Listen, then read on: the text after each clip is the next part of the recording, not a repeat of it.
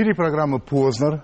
Гость программы сегодня президент Российского футбольного союза Сергей Форсенко. Добрый вечер, Сергей Александрович. Добрый вечер.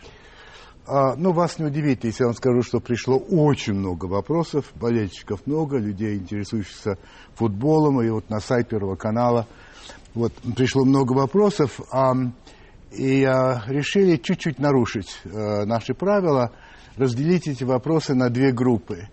А, конечно, группа футбольных вопросов, о которых еще будет речь, но есть группа вопросов чуть-чуть другая, а, к футболу, ну, не имеющая прямого отношения. Вот с этого мы с вами и начнем.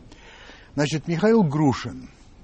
Ваше мнение, болельщиков действительно использовали 11 декабря, прикрывшись ими?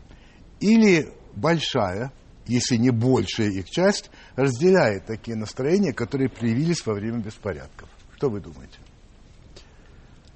Ну, я прежде всего думаю, что болельщики это наиболее организованная сейчас масса молодая Так. э, людей в стране. И, конечно, э, все хотят использовать эту организованную массу, потому что э, ими занимались все эти годы. Они все были на стадионах. И, конечно, соблазн велик. Что вы, вы предполагаете, что это может быть, что их использовали? Думаю, что да. Э, Григорий Саблин. Вот после случаев на Манежной вы встречались э, с представителями болельщиков? Да, конечно. А до этого вы много уделяли внимания работе с ними? Вам известны настроения, царящие в их среде? Известны причины этих настроений? Есть рецепты, как сделать эту среду менее склонной к насилию? Ну, раз в месяц я примерно встречался с организованными объединениями болельщиков. Э, Один раз я даже посещал «Вираж» спартаковский. То есть я смотрел матч Так. э, из сектора фанатского. В общем, дало большой интересный опыт мне. Э, Мы работаем постоянно с болельщиками. Я думаю, что работать надо еще больше. Ну, очевидно. Очевидно. А, ну и Андрей Куропатов. В среди болельщиков широко обсуждался случай, когда автобус с болельщиками «Спартака» после матча с махачкалинским «Анжи» обстреляли из преследовавшей его машины. Вам известны результаты расследования этого инцидента правоохранительными органами? Вы знаете, были ли и как были наказаны эти в кавычках «стрелки»? Вы обладаете достаточным административным ресурсом, формальным и неформальным, в силу личного знакомства со многими сильными мира сего. Вы употребили этот ресурс, чтобы добиться наказания виновных? Ну, сама по себе эта история, она, э, конечно, привлекла внимание всех, Да. и в том числе и Российского футбольного союза. Э, Мы сразу же собрали совещание, в котором участвовали руководители главных фанатских движений всех клубов премьер-лиги, Э, присутствовали офицеры безопасности и также присутствовали представители МВД. Так. Э, Помимо этого, еще до совещания я связался с э, президентом республики Дагестан. Э, Мы разговаривали по этому поводу. Я знаю, что люди, которые нарушили общественный порядок, были арестованы, и э, к ним были применены э, уголовные... То есть, которые кодексы. стреляли? Да, человек, который стрелял, там один, по-моему, насколько я помню. Ну, а те люди, говорить там- которые закидали, там тоже проводилось Но расследование. вы не знаете, вот э, посадили этого человека, который стрелял, или вы не в курсе?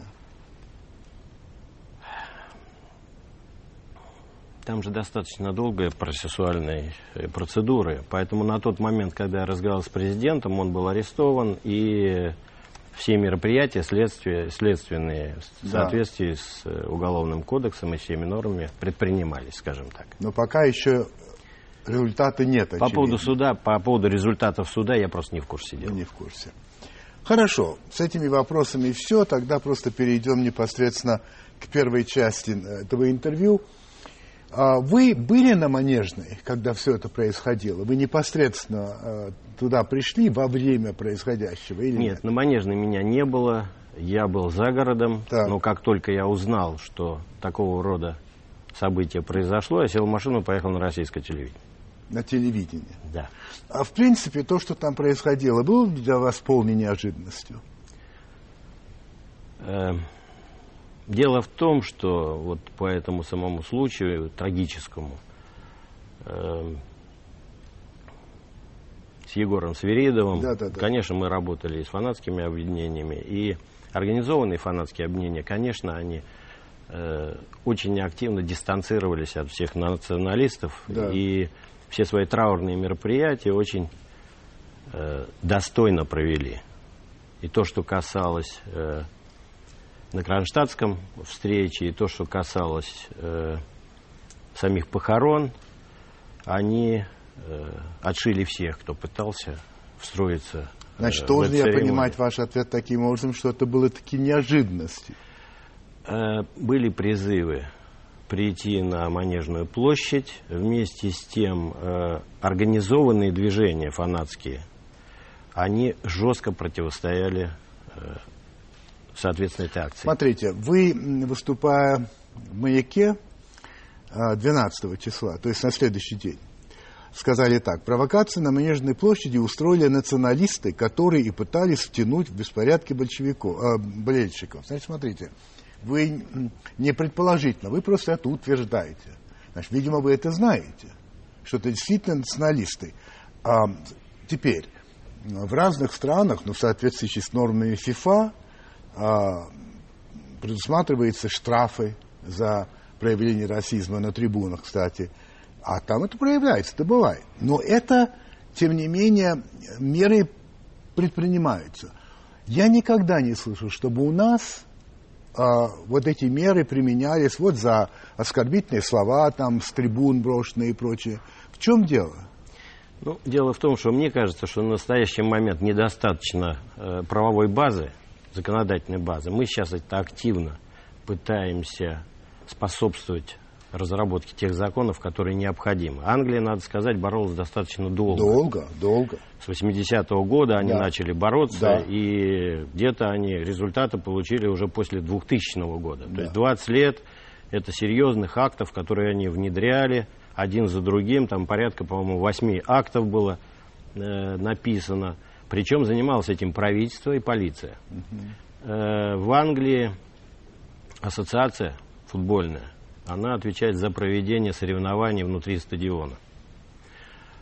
все остальное это, в общем-то, ответственность правительства и э, полиции. А у нас? Э, У нас, ну, мы с себя никакой ответственности, естественно, не снимаем, потому что работа нас с болельщиком нам, Российскому футбольному союзу. Мы в очень тесном взаимодействии работаем и с э, МВД, и с э, э, правительством, в частности, с Министерством спорта. Эм, И сейчас подготовлены определенные законы, которые бы нормировали поведение болельщиков на стадионах Знаете, и вне. Александрович, что вот, э, ну как вам сказать, беспокоит, мягкое слово. И то, что происходило в Москве, ну, произошло в Москве. Но подобные вещи, проявления э, вот этих настроений, происходили и в других городах. И в Питере, и в Махачкале, в Раменском, в Казани, там, в Нальчике. А, почему так поздно на это реагирует? Вот уж пока, действительно уж пока гром не грянет, вроде бы никто и не почешется. Хотя сигналов много уже было.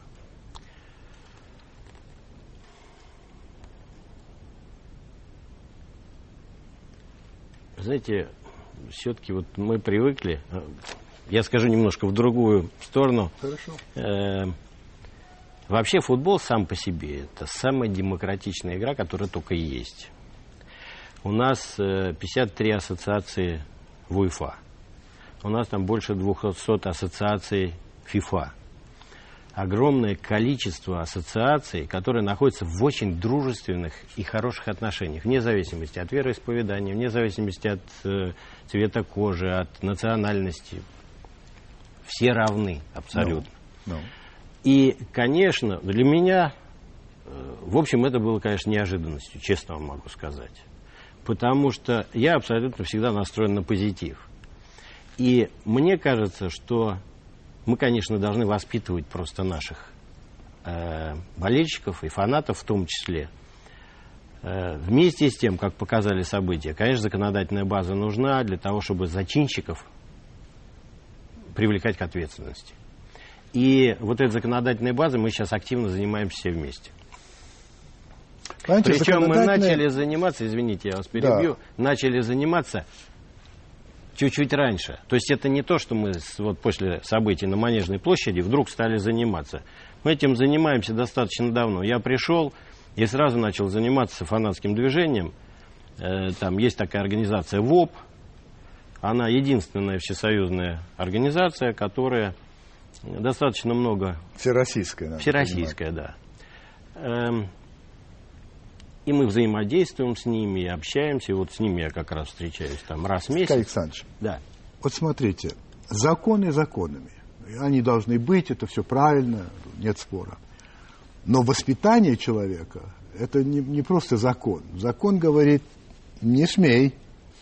А почему вообще э, в стране, которая когда-то говорила, что дружба народов, что было неправдой, конечно, как мы потом понимаем, но в стране многонациональной, многоконфессиональной, и которая на этом, собственно говоря, стоит, вот это вот появляется, и вроде бы вот не вызывает особого беспокойства, пока вот не происходит что-то похожее на... Владимир Владимирович, это вы у меня спрашиваете? Да, я у вас, вы же а руководитель. Я, я руководитель футбольного союза, а вы руководитель телевидения. Я вообще не руководитель, я ну, журналист. Я журналист. Владимир Владимирович, я хочу сказать одну вещь, что в то время как... Вот я, например, извините за рекламу, тем не менее, смотрю две передачи по телевизору. Это «Шесть кадров» и «Футбол». Больше я стараюсь ничего не смотреть. В силу того, что мне не нравится тот разгул насилия, который, соответственно, с экранов на меня выплескивается. Я очень позитивно настроенный вы считаете, человек. что это насилие, которое, как вы говорите, выплескивается с экрана, влияет я на считаю, поведение? Я уверен. Вы в этом не сомневаетесь? Абсолютно. А почему вы поддерживаете, простите, чуть в сторону, продажу пива на стадионах? Вам не кажется, что... Ну хорошо, все-таки алкоголь, как ни говори. Понимаете, я просто очень хорошо осведомлен, что происходит во время и подготовки матча. Вот, в частности, английская ассоциация, она запрещает э, употребление крепких напитков не только на стадионе, но и также в футбольных поездах и футбольных автобусах, которые, соответственно, движутся э, к стадиону. Да. У нас же, к сожалению, после того, как запретили пиво, э, у нас же борьба водочников с пивниками практически происходит. Mm. И как только запретили пиво, значит, водку стали в большей степени продавать. Поэтому, когда болельщик два стакана примет до матча, то там пиво уже не очень нужно. Понимаете? Я понял. Мне кажется, что проще сказать, давайте, ребята, мы будем пиво продавать mm-hmm. на стадионе. Mm-hmm. От этого они только бегать будут больше. Под трибунное помещение. Понятно. Чем, понимаете, люди будут нагружаться водкой заранее. Последний вопрос из этого блока, он не совсем э, футбольный, э, но тем не менее потом перейдем к футболу. Вот смотрите, вы сказали следующее. Успешная работа на посту президента РФС невозможна без понимания сути российского человека. Красивая фраза, конечно, и напрашивается вопрос, а можно ли заменить слово «российское», например, а, работа вот, в должности президента Итальянской Федерации а, требует познания итальянского, сути итальянского человека, испанского человека – что такое за суть российского человека, э, без которого нельзя руководить российским футболом? Как это понимать? В этом даже есть чуть-чуть национализм, нет? Ну, нет, не, не, я бы не сказал так, понимаете, здесь же это вкусовые уже характеристики. Но все-таки, все-таки, что такое за суть С одной стороны, российского человека? я никогда, видимо, не стану президентом Итальянской Федерации это футбола. я понимаю. Но если бы вы поняли, если бы, так сказал, ваш визави итальянский, вы бы приняли это предложение? Наверное, там какие-то есть национальные особенности, У которые помогают э, там, управлять процессом. Просто когда мы э, пытаемся выстроить э, логику развития футбола, конечно, надо все тонкости и детали учитывать, и в том числе и национальные. Но вы можете хотя бы вкратце э, сказать, вот как вы понимаете суть российского человека? Потому что писатели русские об этом писали тома Вот что это такое? Как-то вы можете это ну, одна из главных черт – это духовность, конечно. И когда работаешь, я же работал в свое время президентом клуба. Да. Э, Вот. Конечно, добрые э, такие тесные отношения с игроками, э, при котором ты близок, и по духу в том числе, ты можешь поговорить на разные темы. У меня такой стиль руководства. У меня всегда не только в футбольном э, бизнесе, а в остальном. Я всегда близок со своими э, подчиненными. Вместе с тем бываю очень резок и жесток, когда нарушаются те или иные правила. Вот. Это одно из э, Одна из одна черт, из черт, так, да, да? которые надо учитывать. Хорошо. Значит, э, в следующем блоке будем говорить о футболе, чуть-чуть о вас, но это будет после рекламы. Так что не уходите.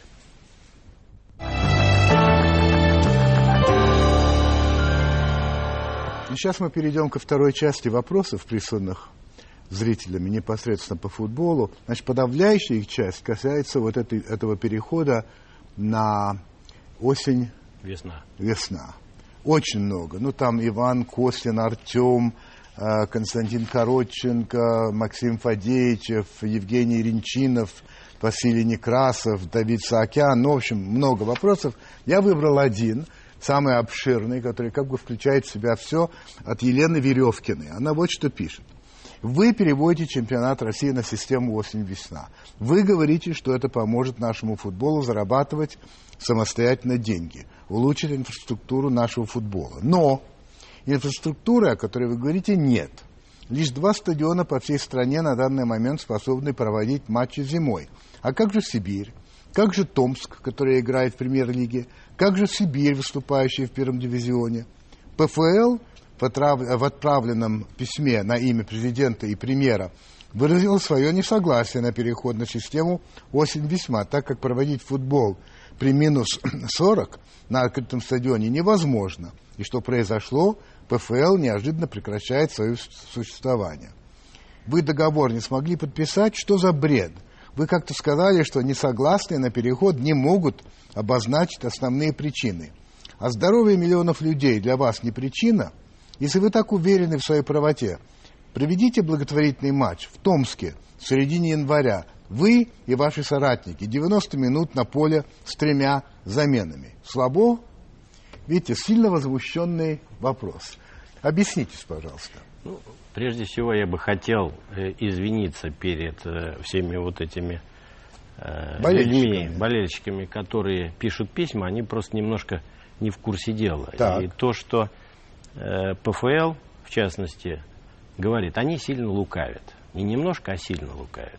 Потому что основная идея была очень проста. У нас каждый четный год перерыв два с половиной месяца в премьер-лиге. Э, в- Это в момент проведения чемпионата мира и Европы. Это по правилам просто ФИФА, ЮЕФА. э, Такой перерыв должен быть Так. летом. Э, Мы сами себе сказали, что надо сделать регулярно, чтобы этот перерыв был, потому что каждый год мы через год скачем. То такой календарь, то такой, то такой. Регулярный календарь, прежде всего. Вторая вещь.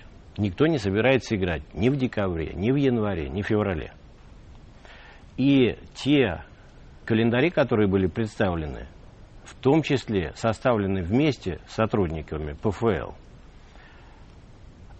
там через четыре с половиной года на полторы недели чуть-чуть увеличится срок проведения чемпионата. Вы слышите, да? Я слышу прекрасно. То есть на полторы недели с двух сторон. Чуть-чуть ближе к зиме осенью и чуть-чуть ближе к зиме весной. В принципе, больше никаких драматических изменений с точки зрения играния в футбол зимой не предполагалось с самого начала. Дальше идет синхронизация с европейскими чемпионатами. Это, конечно, полезно исключительно премьер-лиге, но и не только. Дело в том, что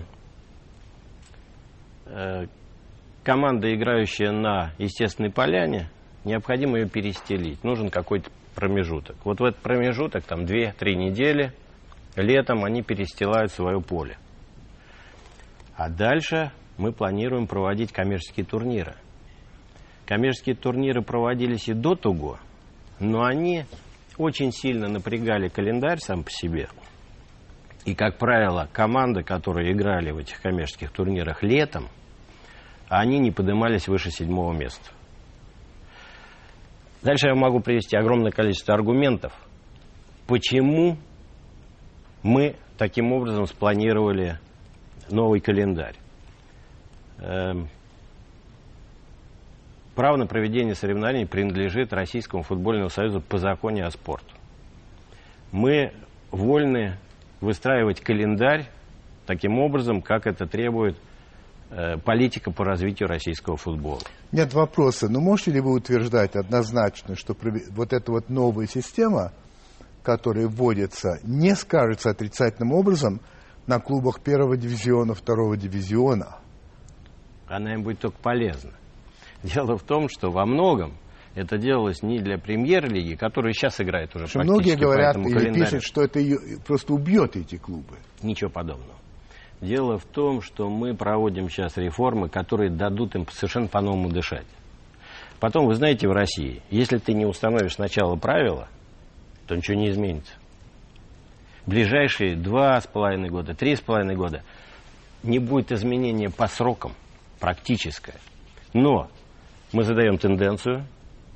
У меня, знаете, есть такая аллегория очень интересная. Вот есть кусок железа, и там электрон находится в хаотическом движении. Как только мы прилагаем электрическое поле, да. там начинает течь ток. Да. Это мы знаем из школы, из закона Физика, да. Так вот, это то же самое. Мы определенное поле устанавливаем, и дальше с местными властями, с федеральными властями мы стараемся изменять инфраструктуру. Причем потихоньку, без какого-то напряга. Мы посчитали, что в ближайшие там, 5 лет надо будет найти 800 миллионов рублей для того, чтобы поменять во многом эту инфраструктуру. Не кардинально, чтобы везде стояли комплексы огромные, а сделать ее более цивилизованной. Mm. Неужели вы думаете, что мы этих денег за там 3, 4, 5 лет не найдем? Я вас уверяю, что это будет найдено и гораздо больше. Связано это, правда, сейчас с другими причинами. Мы выиграли право да, на проведение. Это да. Но да. это отдельная история, наверное. Ну что, значит, э, вы сами слышали, что сказал президент Союза футбольного российского, что будет для клубов первого и второго дивизиона даже лучше. Ну, ждите, смотрите внимательно. Вторая группа вопросов касается коррупции, договорных матчей. Ну, опять много народу. Ну, давайте Сергей. В, российском, а, в, российской футбольной среде постоянно поднимается вопрос о договорных матчах. О них говорят сами футболисты, тренеры, спортивные журналисты естественно, болельщики. Но футбольный союз отдает предпочтение проблемам этики. Мат на трибунах и на поле, воспитание фанатов, привлечение на стадион простых обывателей. Но как убедить людей прийти на стадион, если большинство уверено в отсутствии самого принципа соревнования – как вы, прежде всего, как простой любитель футбола, относитесь, в кавычках, к подозрительным играм? И что собираетесь делать с этой проблемой? Уже как глава РФС. Ну, во-первых, мы относимся к этому неспокойно, очень даже неспокойно. То есть мы, конечно, проводим мониторинг всех этих матчей. Э, прежде всего, я бы хотел сказать, что есть такая категория, как презумпция невиновности. Есть, конечно. И мы должны находиться всегда в правовом поле. Доказать договорной матч архисложно. Без привлечения спецсредств, смею вас уверить, это сделать практически невозможно. А что такое спецсредство в данном Ну, я имею в виду прослушки, там, ага, вот такого ага, рода ага, вещи. Ага. Никто, ни один игрок, ни один тренер за все это время не написали заявление, что мы играли договорной матч. Угу. На основании, конечно, такого заявления мы бы сразу предприняли какие-то действия. Да. Мы, как вы знаете, создали комитет по этике. Вообще, ФИФА есть такой комитет, как вы слышали, вот разбирался да. недавно с коррупционными делами. Мы тоже создали такой комитет, которого не было до сих пор. Возглавил очень достойный человек э, Алло Алханов, известный своей принципиальностью и порядочностью. Э, комитет только-только делает первые шаги. крайне сложно решать вопросы. Мы акцентируем внимание на матчах. Какая правовая основа есть, чтобы лишить, например, команду права выступать в премьер-лиге или в первой лиге? Это судьбоносное решение для многих очень. Конечно. Для целого региона. Конечно. Вовлечен губернатор, вовлечены зрители, вовлечены люди, которые в этих регионах, может, единственное счастье имеют посмотреть этот матч. А многие нас призывают, вы не бойтесь ничего, одним росчерком пера, давайте выкиньте их, а всем другим неповадно будет. Мы не можем пойти таким путем. Это путь в никуда, потому что дальше мы другой клуб можем таким же образом оставить. Знаете, никогда не надо делать то, чего не хотите, чтобы сделали с вами. Ну, согласен, но если вам удастся доказать, что какая-то игра была договорная, как вы можете, как вы поступите?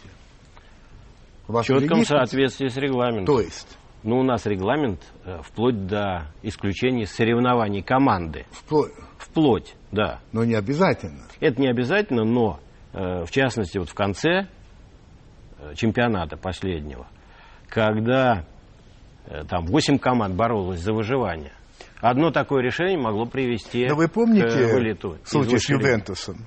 2006 Конечно, год, это же не, не детская команда, да? Ее отправили? Но там были соответствующие следственные мероприятия были. проведены. Но я хочу сказать, что итальянский футбол не провалился из-за этого. Может быть, даже стал сильнее.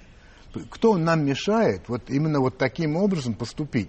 В случае, если мы найдем. Нам, нам мешает только честность. Потому что и достоинство наше собственное. Потому что просто так ради пиара это сделать Нет. я не могу. А все, все остальные варианты у нас э, только подозрения. Понимаете, мы на основании подозрений или каких-то букмекерских компаний Если...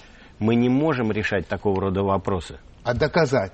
Если вы докажете, я же ведь э, в сослагательном направ... э, так сказать, э, э, э, наклонении вам говорю. Вот вы доказали, что такая-то команда, имя рек, неважно, что это была договорная игра. Это доказано. Дальше вам итальянский опыт не кажется симпатичным, что даже с такой крупной команды, как Ювентус, ее отправляют в низшую лигу, она потом возвращается. В том же году итальянцы становятся чемпионами мира, так между прочим. Да? А, это почему мы не можем так поступить, если доказали? Еще раз подчеркиваю. Пока мы ничего не доказали. Это другой разговор.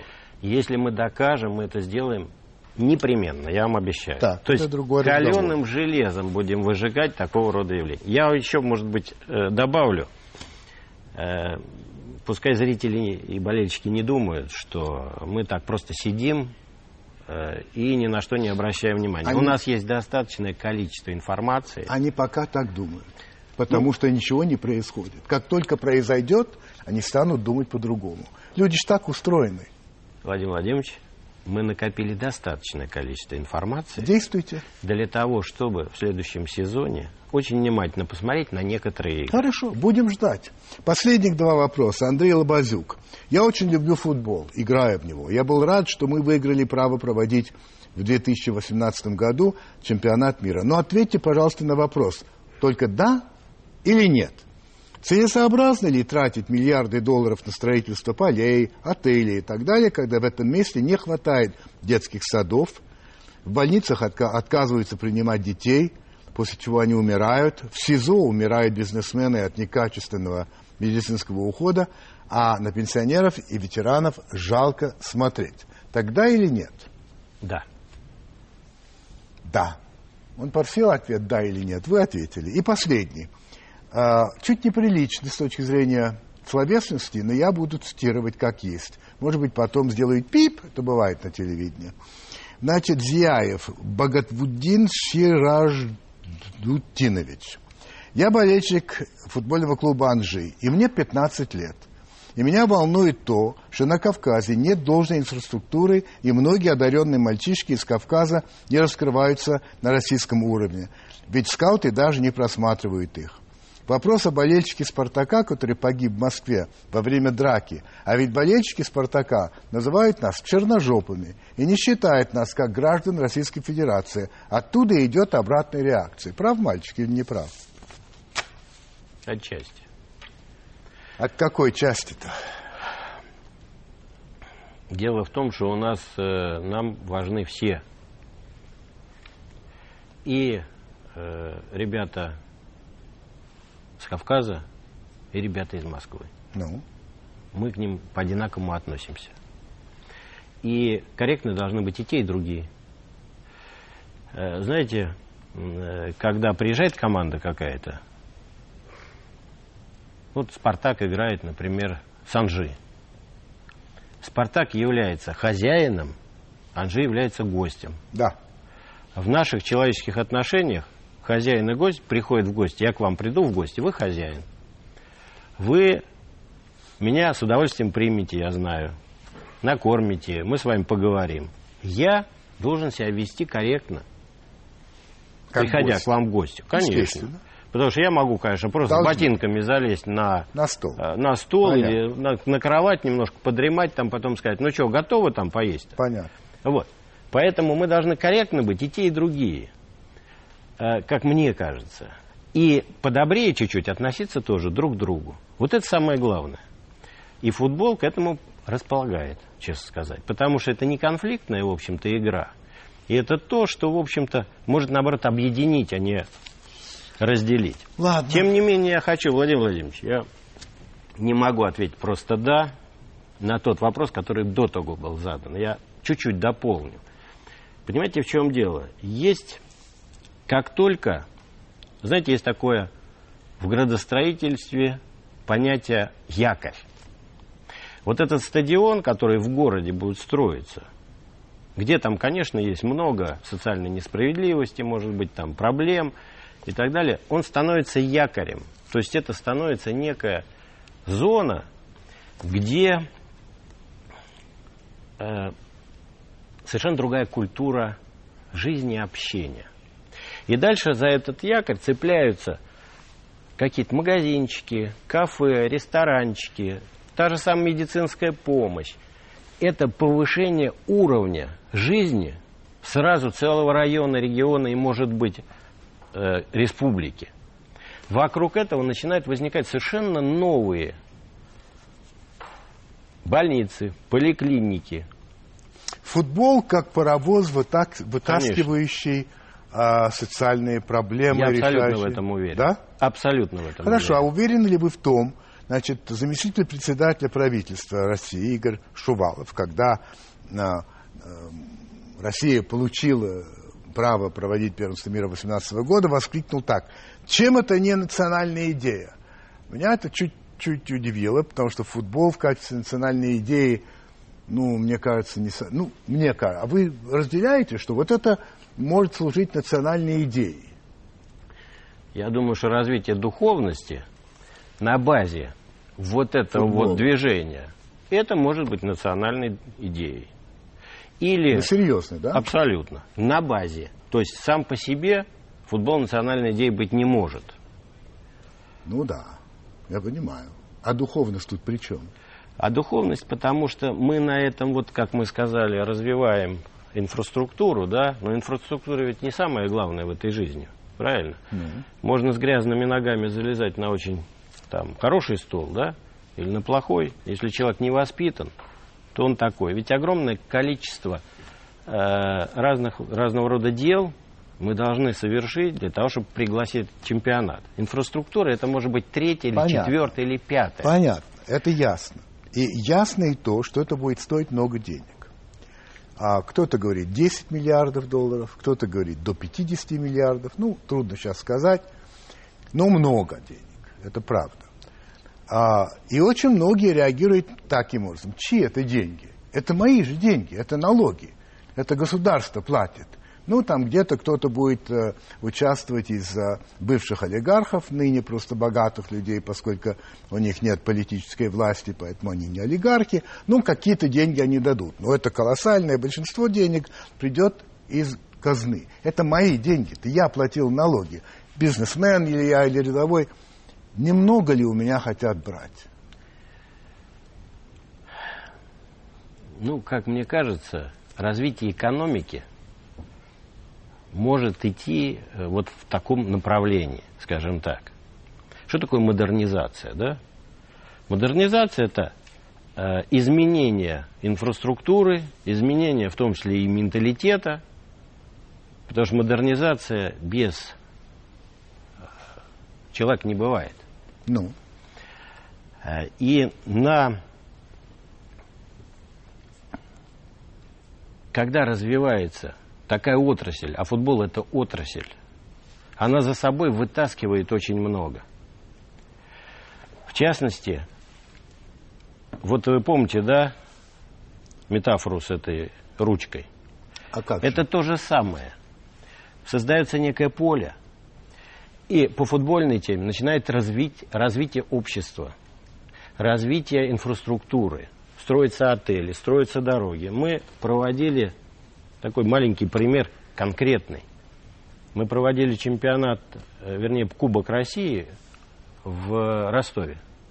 Собирались в Москве сначала, Да-да-да. сказали, Да. 15 миллионов убытка будет. Позвонил я Владимиру Федоровичу Чубу. Да-да, Говорю, хотите у вас да. проведем? Да. Он говорит, с удовольствием. И мы там провели фантастический финал. Там был полный стадион, потому что, конечно, в этом регионе Ну таких да. матчей не Да, было. да, Раз. Конечно.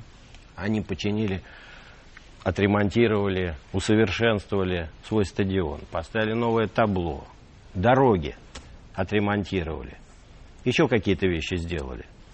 Этим будут пользоваться все жители, которые живут в Ростове. То есть практически вы хотите сказать, что эти деньги вернутся в другом виде, но, безусловно, вот этот рядовой, сегодня сомневающийся человек скажет, все это было правильно. Я абсолютно в этом уверен. Скажите мне, пожалуйста, а вы уверены, что правильно, когда говорят, что пускай богатые люди раскошелятся? Я уверен в том, что этих людей надо заинтересовать. Заинтересовать. Да. Они должны понимать, зачем они это делают. Заинтересовать. Да, конечно. Если они раскошелятся, значит, они будут иметь А вы Э, встречались с, долю в этом деле. С Абрамовичем? Вы встречались? Да, мы рядышком сидели И он как к этому на этой отнесся? пресс-конференции. Он улыбнулся. Это понятно. О, его сумели заинтересовать? Э, Понимаете, будет строиться э, там 13 новых стадионов, и 3 будет модернизировано. Э, бизнес готов вложить деньги, но бизнес должен быть заинтересован в этом. То есть они должны понимать, как они будут извлекать из этих стадионов Как они соответственно отобьют? деньги. Конечно. Те же самые отели. Понятно. Если они построят отели, они должны понимать, как они дальше Ну, Абрамович, будут развивать например, этот бизнес. знает, как он будет отбивать эти деньги? Он уже имеет представление? Я думаю, что знает, потому что он сейчас довольно успешно владеет клубом Челси. Это так. И он в футбольном бизнесе очень хорошо понимает. Здесь надо рассмотреть, как вообще футбольный бизнес работает. Сейчас очень сложно зарабатывать деньги на футболе, потому что очень такой убогий стадиончик, ну там почти в каждом месте. Э, Нет порядка на стадионе во многом. Поэтому с семьей туда прийти, как в театр, крайне затруднительно. А футбол без денег не бывает. Надо просто научить людей зарабатывать деньги. Для этого надо строить новые стадионы. Скажите мне, пожалуйста, вот вы как-то сказали, что вот мы убедили членов исполкома ФИФА, в том числе и совершенно блестящей презентацией. А, тренер испанской бор- сборной, вы его знаете, Винсенте Дель Боске, сказал по-другому. Выбор был сделан в пользу экономически более сильных стран, чем наши. Деньги – сильный аргумент, сказал он. А наставник Арсенала, Арсен Венгер, э, сравнил решение ФИФА отдать чемпионат мира России с возвращением в Средневековье. Ни много ни мало. А кроме презентации, чем убедили? На самом деле деньгами. Нет, я не сказал бы. Конечно, с точки зрения вклада инвестиций в мировой футбол, это беспрецедентное предложение было. Но ФИФА э, приняла решение такое в соответствии со своей философией. Мы очень точно построили заявку э, с точки зрения расширения географии футбола.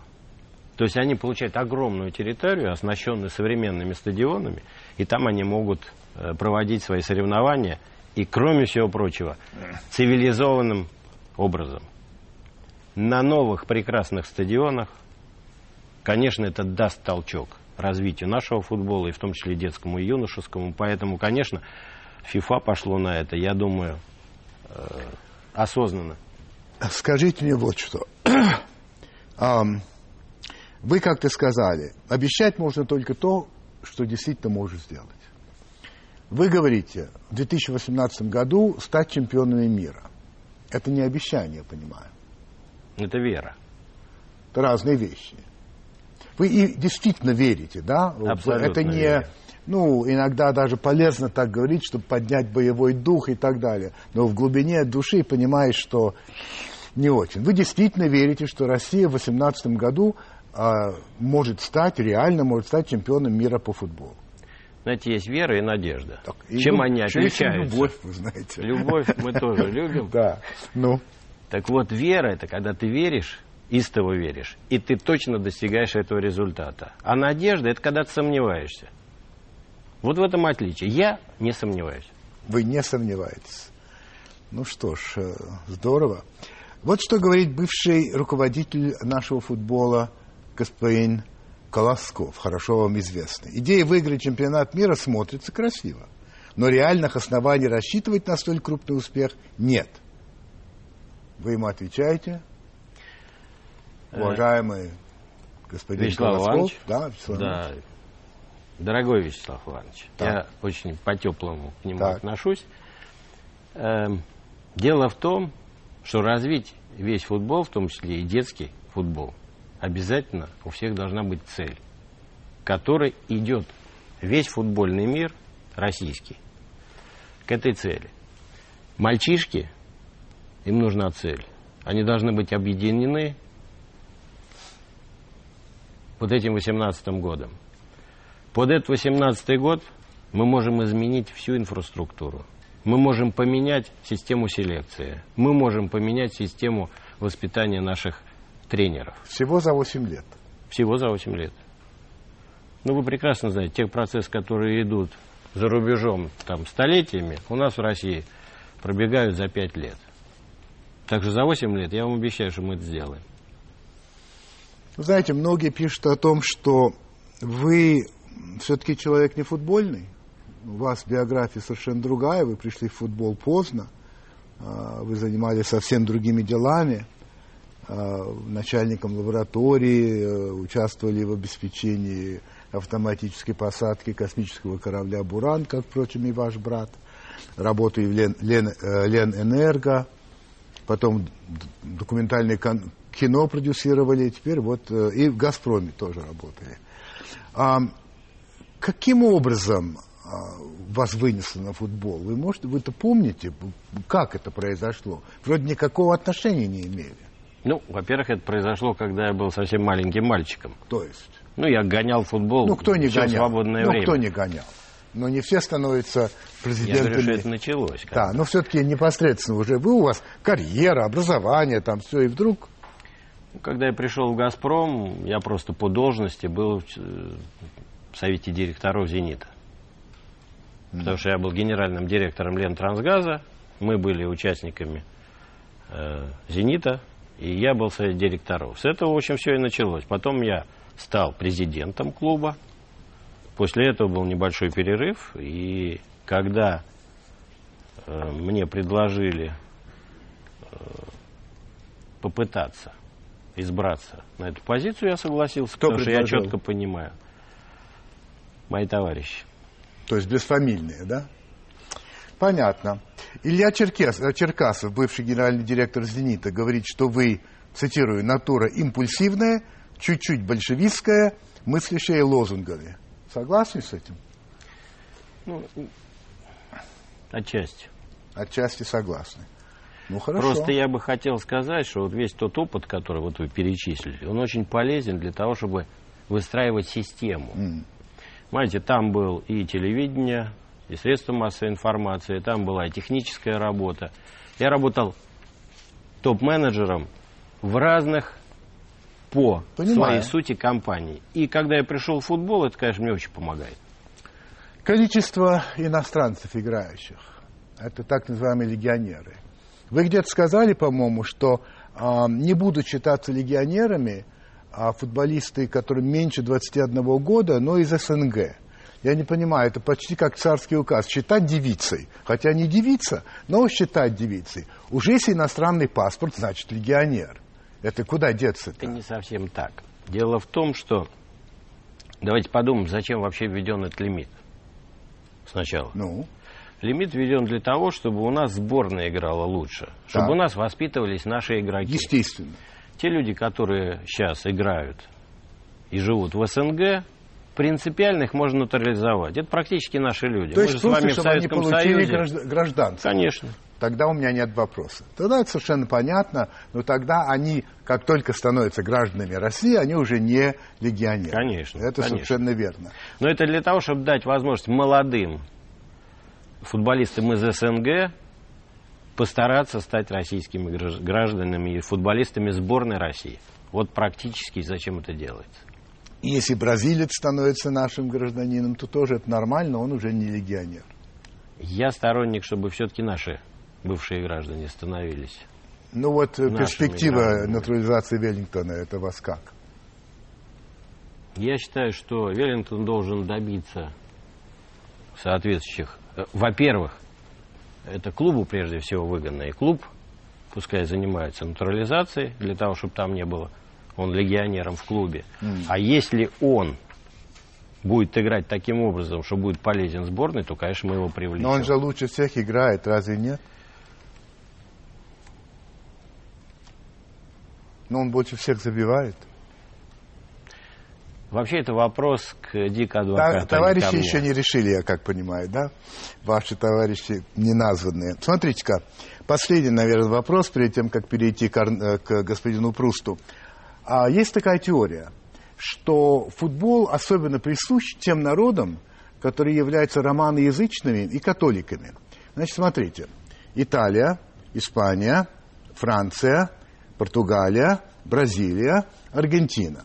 И из грандов остается еще две команды с половиной. Англия, Германия и Голландия. Все. И Голландия то, ну, гранд, не гранд, ну, где-то около того. А, что именно в этих странах, и, кстати, в Англии в Германии довольно много католиков, все-таки, особенно на юге Германии, где Бавария и так далее. Да, да. А как вам эта теория? Что футбол связан вот с тем, что называется национальным характером, а национальный характер формируется и религией, и языком, и так далее. Я в какой-то части соглашусь, в какой-то части не соглашусь. Не соглашусь в той части, что они лучше будут играть. Всегда. То, что национальные особенности, в том числе и религия, и там, фенотипические особенности человека влияют на то, как играет Да. команда, это Да. я абсолютно согласен. И я считаю, что как раз вот на этих благоприобретенных свойствах нашего человека мы и выиграем этот 18 год. Все-таки последний вопрос до, до Пруста. Как вам кажется, российские средства массовой информации в отношении того, как они показывают, не люблю это слово, но употреблю его, пропагандируют спорт, и в частности футбол, вас устраивает? Ну, есть над чем поработать еще. Устраивает? Не сказал бы, что устраивает. Спасибо. Марсель Пруст задает вам несколько вопросов. Он вообще футболом не болел, поэтому по футболу у него нету. Но есть другие. Какой добродетель вы цените превыше всех? Честь и достоинство. Ваш любимый литературный герой. Маленький принц. Если бы дьявол предложил вам бессмертие, без условий, приняли бы? Он не может предложить, он просто падший ангел. Не более. Что вы не любите больше всего?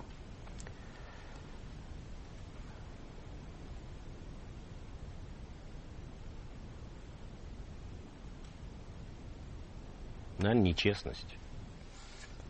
Кто ваши герои? Нет.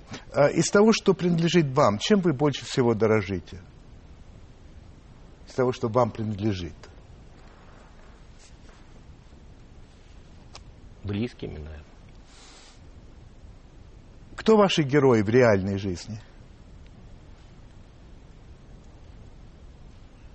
Их много. О чем вы больше всего сожалеете? Я ни о чем не сожалею. Кого из ныне живущих вы больше всего презираете? Есть ли такой или такие? Я быстро прощаю. А уважаете больше всего? Маму. Оказавшись перед Богом, что вы ему скажете?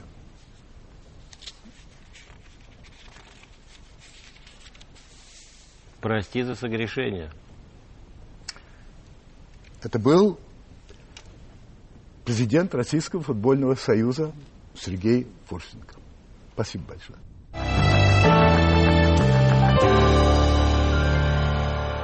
Откуда берется этот национализм, шовинизм, ксенофобия, которую вот сейчас мы наблюдаем в России? Ну, по-моему, берется еще со сталинских времен. Вообще, когда всех развели по национальным квартирам, у всех в паспортах обязательно должно быть было указано именно национальность. Гражданство не важно, а важно, кто ты. Татарин, калмык, русский, еврей и так далее. Это все тогда ведь зарождалось. Ну а что происходит сегодня? Да сегодня ничего не происходит. Где в школе учат тому, что нужно относиться одинаково к людям, вне зависимости от религии, цвета кожи и так далее. В школе этому не учат. Учат, что вот посредством массовой информации? Нет, не учат. Может, родители учат? А государство что делает в этом плане? Регулярно, серьезно, понимая, что это важнейшая задача для такой страны, как Россия. На мой взгляд, не делает ничего. Я вспоминаю разговор, который у меня был с Борисом Николаевичем Ельциным еще в 90-м году, когда он баллотировался в Верховный Совет Российской Федерации, и по ходу этого интервью я ему задал вопрос, что он думает об организации «Память». Вот такая, я бы сказал, профашистская, очень сильно шовинистическая организация. Борис Николаевич, который вообще отвечал прямо на все вопросы, ушел под корягу, не захотел ответить. Я и так, и сяк, а он никак. После интервью он меня так похлопал по плечу и сказал, Владимир Владимирович, я это все понимаю, но мне нужны их голоса. Может быть, и сейчас кому-то нужны такие голоса. Удачи вам и приятных сновидений.